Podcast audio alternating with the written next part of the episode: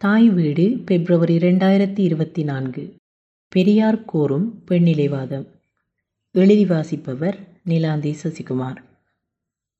மானிடம் தோன்றிய காலம் தொட்டு பெண் என்பவள் ஆணிலிருந்து படைக்கப்பட்டவள் என்றும் அவனின் தேவைகளை பூர்த்தி செய்வதே அவளது தலையாய கடமை என்றும் ஒரு கோட்பாடு நிலவி வருகிறது.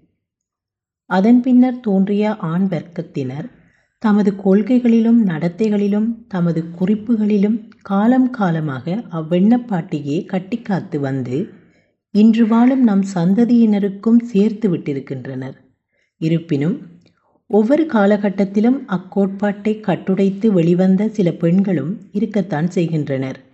ஆனாலும் அவர்களின் மர்மமான மறைவுகளைப் பற்றி யாருக்கும் கவலையில்லை.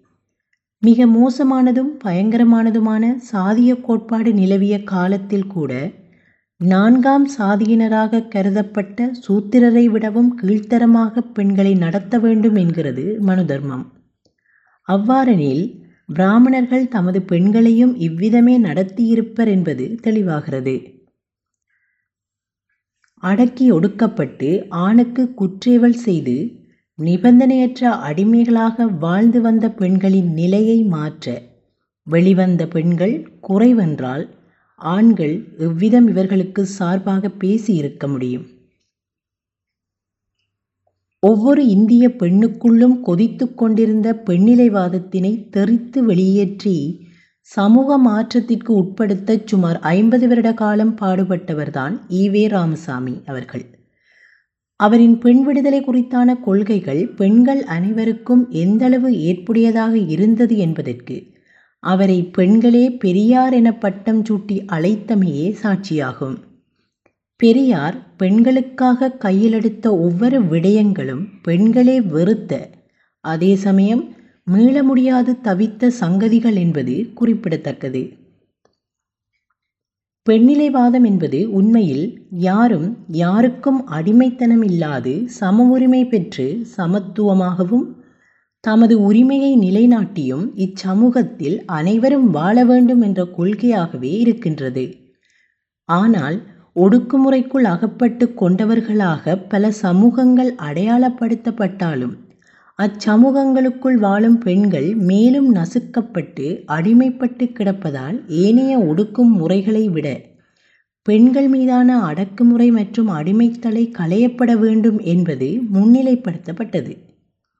பெண்ணிலைவாதம் என்பது பெண்களுக்கானது மாத்திரமே என்ற எண்ணப்பாடு அனைவரது பொது புத்திக்கும் கொண்டு சேர்க்கப்பட்டதே அபத்தமானதுதான்.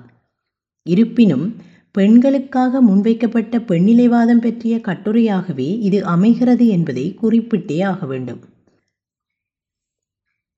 இதனை நிலைநாட்டவும் நடைமுறைப்படுத்தவும் பெண்கள் மட்டுமே அவசியம் முயற்சிக்க வேண்டும் என்பதை விடவும் பெண்ணிய சிந்தனையுள்ள ஆண்களும் பங்கேற்க வேண்டும் என்பதே உண்மை. ஆனால் நம் சமுதாயம் எங்கே செல்கிறது? பெண்ணுக்காய் ஒருவர் குரல் கொடுத்தால் அல்லது அவர்களுடன் ஒருவர் பணியாற்றினால் அவரை பெண்ணென்றே அழைப்பது கேவலமாக நினைப்பது அவரை பொது இடத்தில் வைத்து அசிங்கப்படுத்துவது என்று சமூகம் ஒரு முட்டாள்தனமான போக்கை காண்பிக்கின்றமை வருந்தத்தக்கது. இத்தகைய சவாலான சமூகத்தை எதிர்த்து கிளம்பிய பெரியார் பெண்களுக்கு அவர்களை உணர்த்தும் முழு பொறுப்பையும் தலைமேல் கொண்டு பல சந்தர்ப்பங்களில் பல விடயங்களை எழுதினார். அவற்றை தொகுத்து பெண்ணின் அடிமையானால் என்ற ஒரு நூலாக வெளியிட்டது பெரியார் சுயமரியாதை பிரச்சார நிறுவனம். இதனை பகுத்தறிவாளர்கள் தர்க்க ரீதியில் தொகுத்து எழுதியுள்ளார்கள் என்பது குறிப்பிடத்தக்கது. அதுவே பெண்ணிலைவாதம் விருட்சமாக வளரவும் பெண்ணிய சிந்தனை ஒவ்வொரு மானிடரிலும் முளைக்கவும் காரணமானது என்றால் மிகையில்லை. இந்நூலை வெளியிட்ட பெரியார் சுயமரியாதை பிரச்சார நிறுவனம் தமது முன்னுரையில் இந்நூல் பெண்கள் உலகில் தலைகீழ் புரட்சியை உண்டாக்கச் சிறந்த கருவி என குறிப்பிட்டிருந்தனர். ஆம் பெரியாருக்கு முன் பெண்களின் எண்ணப்பாட்டை இந்நூல் வெளியானதன் பின் மிகப்பெரிய மாற்றத்தை கொண்டு வந்து புரட்சியை ஏற்படுத்தியுள்ளது என்றால் அதனை யாராலும் மறுக்க முடியாது. அந்த வகையில் பெரியாரின் பெண்ணிலைவாதத்தை சற்று அலசி பார்த்தோமேயானால் பெண்களுக்கென்று தனியாகவே சட்டங்களும் கோட்பாடுகளும் விதிக்கப்பட்டு அவர்களை வீட்டின் நான்கு சுவருக்குள் முடக்கும் பல விடயங்களை முன்வைத்து பேசுகிறார். கேள்வி கேட்க ஆளில்லா தன்மையால் விளைந்த இத்தகைய சட்டங்களே பெண்களின் முன்னேற்றத்தையும் ஆற்றலையும் குளிதோண்டி புதைத்து வைத்தன. இன்றும் பல இடங்களில் நடைமுறையில் உள்ளன. கற்பு காதல் கல்யாணம் மறுமணம் விபச்சாரம் கணவனை இழந்தவர்கள் சொத்துரிமை கற்பத்தடை என எத்தனை எத்தனை சுமைகளை பெண்களின் தலையில் சுமத்தி வேடிக்கை பார்த்தது இவ்வாணாதிக்க சமூகம். இவற்றையெல்லாம் தூக்கி எறிந்து வெளிவந்த பெண்களை அடங்காப்பிடாரி பேய் பெண்குலத்தின் அவமான சின்னம் என்றெல்லாம் தூற்றி அசிங்கப்படுத்த முனைந்தனர்.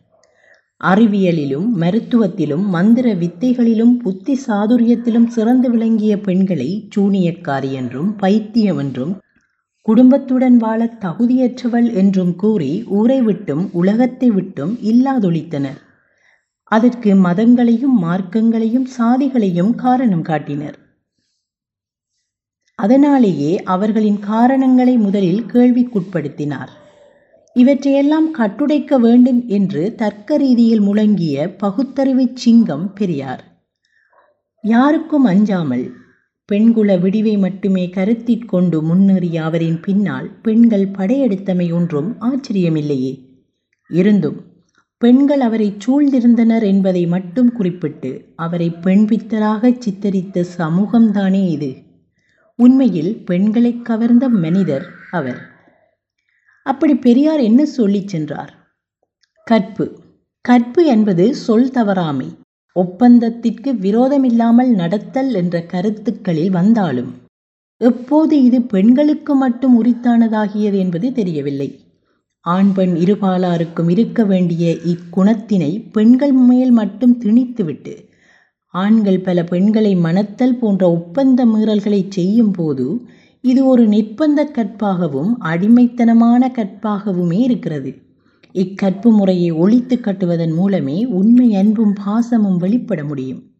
ஒரு பிறப்புக்கு ஒரு நீதி வழங்கும் இக்கற்பு முறையை ஒழித்தலே பெண் விடுதலைக்கு வழிகோலும். அடுத்து காதல் பற்றி பார்த்தோமேயானால் அது தெய்வீகமானது என்றும் ஒரு தடவைதான் வரும் என்றும் ஒருவர் மீது மட்டும்தான் வரும் என்றும் கூறிக்கொண்டு திரிவதெல்லாம் போலி வேசமே அன்றி வேறில்லை. காதல் என்பது வெறும் உணர்வுதான். அது எப்போதும் எங்கும் எவர் மேலும் தோன்றலாம் என்பதே யதார்த்தமானது.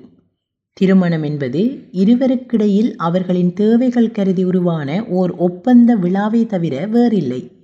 அதில் திருப்தியின்மை சௌகரியமின்மைகள் தேவைகள் தடைகள் இருக்கும் பட்சத்தில் அவ்வொப்பந்தம் ரத்து செய்யத்தக்கதேயாகும். அதேவேளை ஓர் ஒப்பந்தம் ரத்தானதன் பின் இன்னொருவருடன் அதே ஒப்பந்தத்தை முன்வைத்து வாழ முடியும். அதுவே மறுமணம். இதில் மற்றையவரை நினைத்து ஒருவர் கஷ்டப்படுதல் என்பது தேவையில்லை.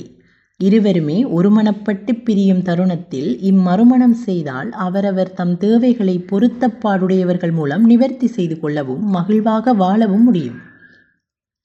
பெண்கள் மேல் சுமத்தப்படும் அடுத்த பெரிய சுமை விபச்சாரம். இதில் ஆணுக்கு எந்த குற்றமும் சுமத்தப்படுவதில்லை. பெண் குறித்து மட்டுமே அனைத்து இடங்களிலும் பதிவுகள் வருகின்றன. அப்படியெனில் ஆண்கள் விபச்சாரம் செய்ய முடியுமா என்ற கேள்வி எழுகிறதே. ஒரு பெண்ணிடம் பணம் செலுத்தி சுகம் மட்டும் காணும் ஆணை என்னவென்றழைப்பது இக்குற்றச்சாட்டு கண்டிக்கத்தக்கதாகும். திருமணமான ஒரு பெண் இறந்துவிட்டால் அவளது கணவன் மறுமணம் செய்து கொள்ள முடியும். அதுவே ஒரு பெண் கணவன் இறந்த பின் மறுமணம் செய்வதானால் எத்தனை விதமான கேள்விகள் பேச்சுகள் பழிப்புகள்? ஏன்? அவள் விரத வாழ்க்கை வாழ்ந்து சாக வேண்டியது தானா உப்புக்காரம் சேர்க்காத உணவு வெளியில் வர தடை அலங்காரம் செய்ய தடை பிற ஆண்களுடன் பேசத் தடை முடி வளர்த்து மலர்களால் அலங்கரித்தல் தடை என்று பெண்களுக்கு மட்டும் இத்தடைகள் விதிக்கப்பட்டமை ஏன்? இதில் நியாயம் எங்கு இருக்கிறது? இதுதான் நீதி என்றால் அந்த நீதியை தூக்கி குப்பையில் எறியுங்கள். அது மட்டுமின்றி ஒரு குடும்பத்தில் பிறந்த ஆண் பிள்ளை பெண் பிள்ளை இருவருக்கும் சமமாக சொத்துக்கள் வழங்கப்படாமல் இருப்பதும் கண்டிக்கத்தக்கதாகும்.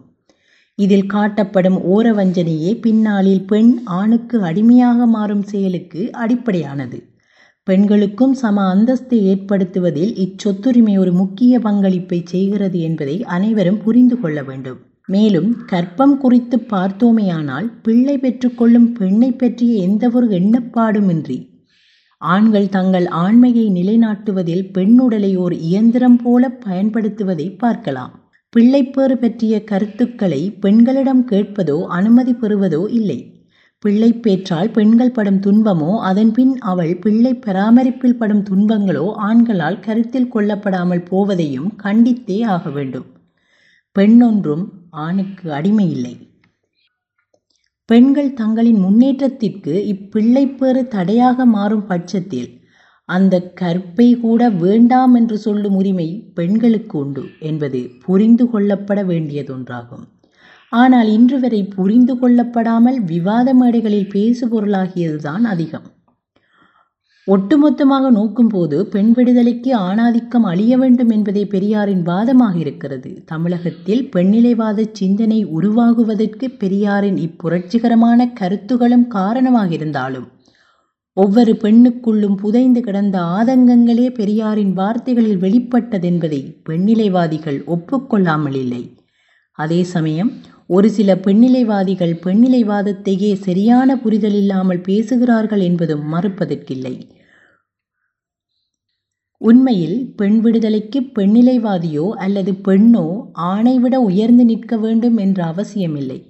பொறுப்புகள் உள்ள இடத்தில் முடிவுகள் எடுக்கப்படும் மட்டத்தில் பெண்ணோ அல்லது பெண்ணிய சிந்தனையுள்ள ஒரு ஆணோ இருந்தால் கூட பெண்களுக்கு சம உரிமையும் சமத்துவமும் பெண் விடுதலையும் சுமூகமாக கிடைத்துவிடும். பெரியாரை பெண்கள் போற்ற காரணமும் இதுவே அவரை அரசியல்வாதியாகவோ ஓர் ஆண் மகனாகவோ அவர்கள் நோக்கவில்லை. அதையும் தாண்டி பெரியார் ஒரு பெண்ணிய சிந்தனையாளராக திகழ்ந்தார் என்பதே மிகப்பெரிய உண்மை. பெரியாருக்கு பல முகங்கள் இருக்கலாம். ஆனால் இந்த பெண்ணிய சிந்தனையாளர் என்ற முகத்திற்கு கிடைத்த வரவேற்பே பெண்ணடிமைத்தனம் எந்தளவு கொடுமையாக இருந்திருக்கிறது என்பதற்கு சாட்சி. இறுதியாக சில வரிகள். பெண்ணிலைவாதம் பத்தொன்பதாம் நூற்றாண்டின் நடுப்பகுதியில் பிரான்சில் ஆரம்பித்து விட்டது. இருபதாம் நூற்றாண்டில் பெரியார் ஐம்பது வருடங்களாக பெண் விடுதலைக்காக பாடுபட்டார். அதன் பின்பும் பெண்ணிலைவாதிகள் போராடுகிறார்கள் என்றால் அன்று தொடக்கம் இன்று வரை போராட்டங்கள் நமக்கு பெற்றுத் தந்தவை என்ன? போராட்டங்கள் போராட்டங்களாகவும் பெண்கள் பெண்ணடிமைகளாகவும் இருந்து கொண்டே இருப்பதில் என்ன முன்னேற்றத்தை கண்டுவிட்டோம்? பெரியார் கூறிய ஒவ்வொரு விடயங்களும் திருத்தப்படாமல் மேலும் மேலும் கொழுந்துவிட்டு எரிந்து கொண்டிருப்பதையே அன்றாடம் நாம் காணக்கூடியதாக இருக்கிறது. ஒரு பெரியார் என்ன? எத்தனை பெரியார் தோன்றினாலும் மாற்ற முடியாத இந்த பெண்ணடிமைத்தனத்தை மாற்ற வேண்டுமெனில் ஒவ்வொரு மனிதருக்குள்ளும் பெண்ணிய சிந்தனை எழ வேண்டும். யாரும் யாருக்கும் அடிமை இல்லை என்பதும் ஒவ்வொரு உயிரும் அதன் ஆற்றலுடனேயே பிறந்துள்ளது என்பதும் புரிந்து கொள்ளப்பட வேண்டியதாகும். பொருத்தமான இடங்களில் அவரவர்களின் ஆற்றல்கள் வெளிப்பட வழி செய்தாலே போதும். ஆணாதிக்கம் ஒளிந்தால் ஆண் பெண் சமத்துவம் மேலோங்கும். நன்றி.